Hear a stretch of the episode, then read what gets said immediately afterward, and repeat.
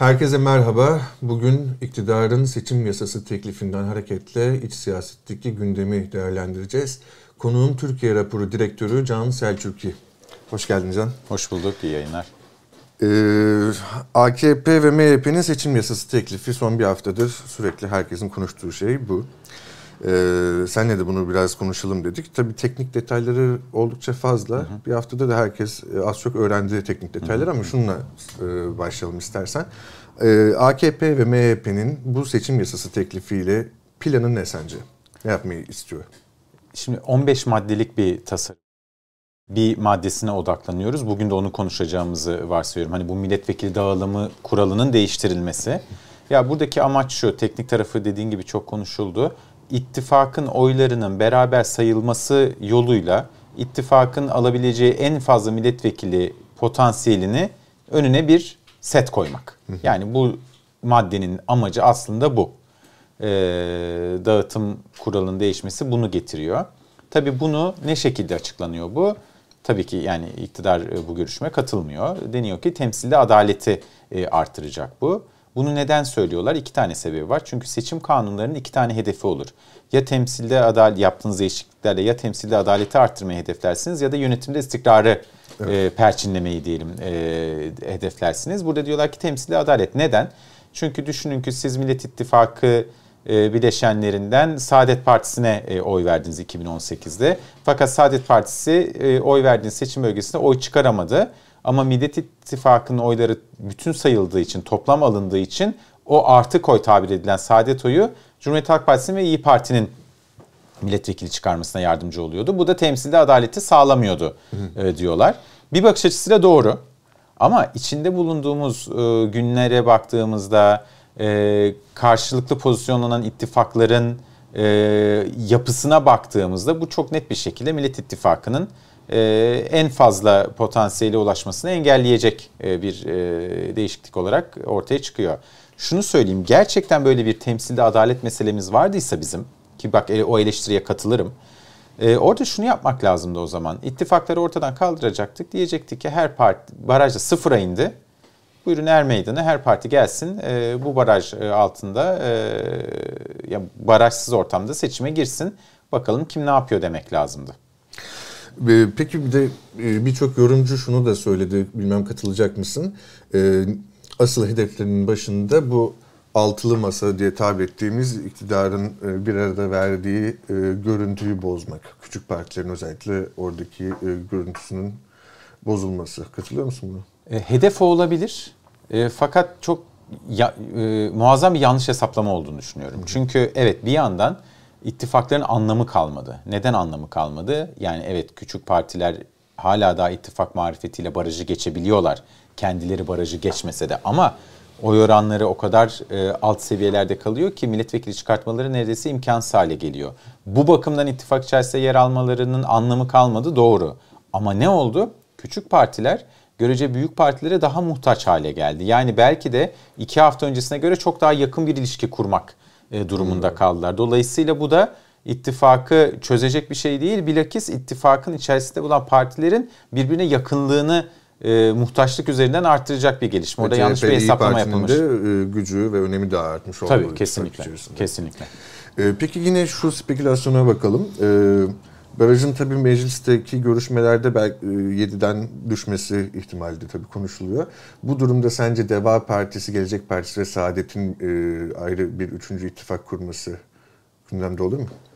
Çok ihtimal vermiyorum açıkçası. Bir kere %5'e düşmesi gerektiğini düşünüyorum. Hı. Çünkü %7 rakamının hiçbir gerekçesi yok. %5'in bir gerekçesi var. Onu hemen hatırlatalım izleyenlere. Bugün Türkiye'de Cumhurbaşkanı adayı olabilmek için iki koşuldan birini karşılamanız gerekiyor. Ya 18 yaş üstü 100 bin Türkiye Cumhuriyeti vatandaşının imzasını alacaksınız seçim kurullarında. Ee, ya da bir önceki genel seçimde aldıkları oy oranını toplamı 5 veya en az 5 olan bir, iki veya daha fazla partinin size aday göstermesi gerekiyor. Yani ikinci koşuldan yola çıkarak aslında Türkiye Cumhuriyeti'nin Cumhurbaşkanı olabilmek için istenen baraj adayı olabilmek için yüzde beş. E şimdi Cumhurbaşkanı adayı olabilmek için istenen baraj %5 ise o zaman neden milletvekili olabilmek için istenen baraj %7 olsun ki bunun da %5'e e, çekilmesi lazım. E, umarım bu genel kurulda olur. Ha bu yeni ittifakları kurulması için iştahı arttırır mı? Arttırır. Olur mu? Olması zor.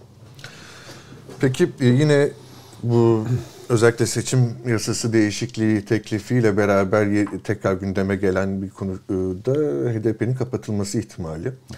Ee, bazıları tabii bu seçim yasasını incelerken HDP'nin kapatılması planlanarak e, oluşturulmuş bir metin olduğunu düşünüyor. Öncelikle hem buna katılıyor musun buna başlayalım ve HDP kapatılırsa ne olur? Olası senaryolar ne? Ben eğer bunun HDP'nin kapatılma durumunda e, HDP'nin kurumsal olarak veya e, oranın temsil ettiği siyasi hareketin e, kurumsal olarak siyasete gir, seçime girmesi engellenmek amacıyla yapıldıysa bu bence yine yanlış bir hesaplama yapılmış.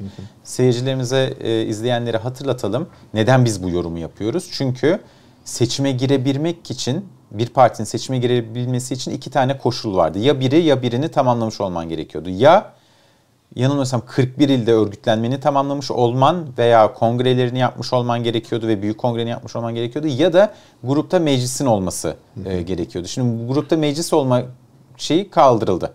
E, opsiyonu diyelim kaldırıldı. Çünkü birinden birini sağlaman gerekiyordu. Şimdi o zaman ne kaldı geriye? 41 ilde örgütlenmiş olman veya 41 e, ilde kongrenin tamamlamış olup e, YSK tarafından seçime girebilir e, liste girebilecek partiler listesine girmez. Şimdi HDP kapatılırsa hesap şu ki öyle deniyor. HDP kapatılırsa e, yeni kurulacak bir partinin seçime kadar bu örgütlenmeyi yapma şansı olmaz. Şimdi bu çok anlamlı değil. Neden anlamlı değil? Çünkü birincisi başka partiler de var e, HDP'nin kendisi için e, devralabileceği ve e, parti olarak e, seçime girebileceği. Örgütlenmesi tamamlanmış. Örgütlenmesi tamamlanmış ve e, hani seçime katılma e, ehliyeti olan e, diyelim. E, ikincisi yani biz e, Kürt siyasi hareketinin yıllarca bağımsız e, adaylar üzerinden de e, gruplar kurduğunu gördük. Parlamentoda e, temsil aldığını gördük. Evet tabii ki etkisi hani bir şey kadar olmayabilir e, bir kurumsal parti kadar olmayabilir ama bu siyaseti dışarıda tutacak bir şey değildir. Ha bütün bunlar tabii şuna yarar mı? İşte biraz ittifakların, Millet İttifakı'nın maksimum milletvekili sayısı çıkarmasını engelledin. İşte e, Kürtlere biraz e, diğer taraftan kaybettirdin derken derken Cumhur İttifakı çoğunluğu sağlar mı şey içerisinde, meclis içerisinde sağlayabilir. Şimdi onu da e, görmek lazım. Hani bunlar üst üste toplanınca e, bir etki oluyor mu? Bir etki oluyor tabii.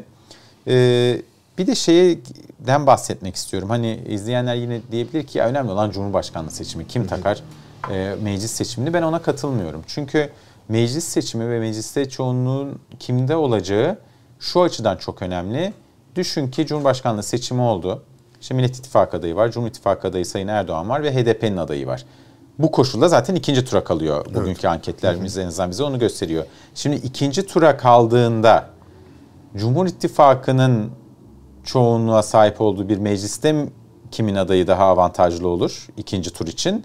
Millet İttifakı'nın muhalefetin e, çoğunlukta olduğu bir e, mecliste e, kimin adayı daha avantajlı olur ikinci tur için? Bu bakımdan bence başka önemleri de var ama sırf Cumhurbaşkanlığı seçim aritmetiği bakımından seçim matematiği bakımından meclis çoğunluğunun kimde olacağı çok önemli. Bu oraya yönelik hamleler olduğunu düşünüyorum ben. Peki bu seçim yasası ve onunla ilgili gelişmeleri zaten önümüzdeki haftalarda daha e, izlemeye devam edeceğiz. Komisyonda ve genel kurulda bu arada değişiklikler olabilir. Onları takip etmek evet, lazım. Evet evet. Bir de zaten muhalefet de e, yani Cuma günü sanırım e, İyi Parti Genel Başkan Yardımcısı Yavuz Ağralioğlu e, %3 ve %5'e düşmesini teklif edeceklerini söyledi. Hı hı. Sanırım diğer partiler de benzer hazırlıklar yapıyordur. Evet orada genel kurulda nasıl bir şey olacağını göreceğiz. Ama başka bir konuya geçmek istiyorum ben. Ee, Ukrayna-Rusya savaşının iç siyasete olası etkileri. Kendi, yani kişisel olarak da merak ettiğim bir soru. Bunu sana soracağım. Ee, savaş Şimdi ekonomik kriz sebebiyle ve işte sizin de anket çalışmalarınızda birçok anket şirketinin çalışmalarında e, iktidar için bir düşüş trendi gözüküyor uzun zamandır. E, Savaş Erdoğan'a ve iktidara yarayabilir mi? Ben bunu merak ediyorum. İki açıdan. Birincisi ekonomik krizin ve mevcut ekonomik şartların e, bir taraftan da tüm küresel olduğu ve savaşın yarattığı e, ekonomik gerilemeye bir şekilde e, gerekçe olması. Gerekçe olması ya da meşruiyet e, devşirilmesi oradan. Öte yandan da işte ara buluculuk girişimleri, jeopolitik öneminin artması, yoğun bir diplomasi trafiği olması ve bütün dünya liderleriyle Erdoğan'ın sürekli görüşü olmasıyla beraber e, uluslararası arenadaki meşruiyetini de arttırdı diğer devletler nezdinde. Bu iç siyaseti bir şekilde yansır mı?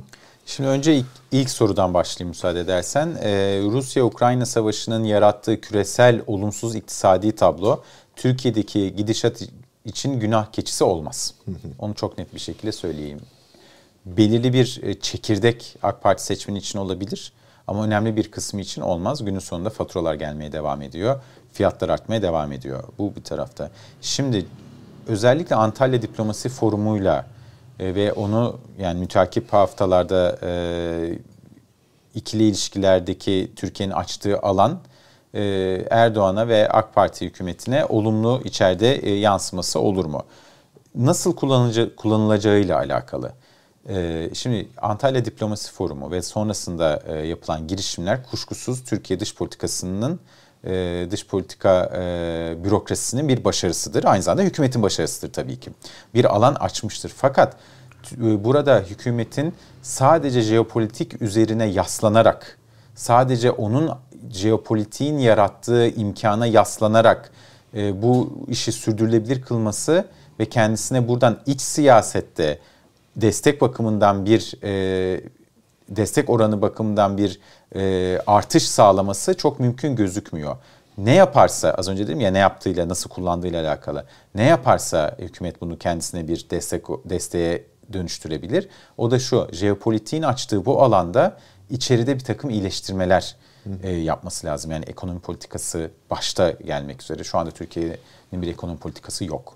E, ama işte demokrasi alanında, özgürlükler alanında, hukuk sistemi alanında e, biliyorum yani biraz naif şeyler söylüyorum şu anda ama sadece jeopolitiğe yaslanarak e, onun açtığı alandan içeride e, hiçbir şeyi düzeltmeden, düzeltme iradesi göstermeden, en akut problemlerin üzerine gitmeden sadece o jeopolitiğin açtığı alanla bir fayda beklemek çok gerçekçi değil bence. Çok da gerçekleşmez diye düşünüyorum. Ee, ama dediğine ek olarak şunu düşünebiliriz belki. Ee, şimdi zaten bir şekilde Avrupa ve NATO ile daha e, yakınlaşılan bir dönem içerisindeyiz savaşın şartları gereği. Ee, buna mukabil e, geçen gün, dün ya da evvelsi gün emin değilim, e, Hürriyet gazetesinden Hande Fırat'a e, konuştu Hayati Yazıcı. E, AKP Genel Başkan Yardımcısı. Mesela orada şu enteresandı. Seçim yasası teklifi üzerine asıl konuşuyor. Fakat e, Avrupa İnsan Hakları Mahkemesi ile olan ilişkilerimiz sebebiyle Selahattin Demirtaş ve Osman Kavala davalarında yeni bir formülasyona gidilmesini e, röportaj arasında bir yere sıkıştırmış. Bunu Avrupa ile olan ilişkilerde senin de dediğin gibi demokrasi ve hukuk e, alanında bir şeyler yapmak zorunda kalacaklarına yordum ben. Olabilir mi sence böyle bir şey? E, olabilir. Yani hani biz bu değerlendirmeyi yapıyorsak eminim e, hükümet tarafında da e, bu sadece jeopolitiğe yaslanılarak ilerlenmeyeceğini değerlendirenler vardır. Fakat bizim bu yayını yaptığımız gün ve tarih itibariyle ben bu açıklamaya Milliyetçi Hareket Partisi'nden veya Sayın Devlet Bahçeli'den bir e, karşılık gelip gelme, gelmediğini düşünüyorum. Görmedim. Ben de e, dolayısıyla hani bu yayınlandığında belki gelmiş olur ama şimdi orada bence onu izlemekte e, fayda var. Yani e, Sayın Yazıcı'nın bu yaptığı açıklamaya ki çok net bir mesajdır aslında. Hı. Diyor ki ya e, İnsan Hakları Mahkemesi'nin bir kararı var.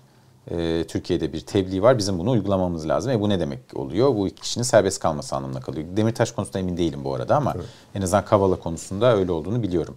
E, dolayısıyla buna bir bakalım. E, hem AK Parti'nin farklı kanatları nasıl tepki verecek hem de Milliyetçi Hareket Partisi nasıl tepki verecek bir onu görmek lazım. Çok teşekkürler Can. Ben teşekkür ederim. Can Selçuk ile Türkiye iç siyasetindeki sıcak gündemi değerlendirdik. Teşekkür ederiz.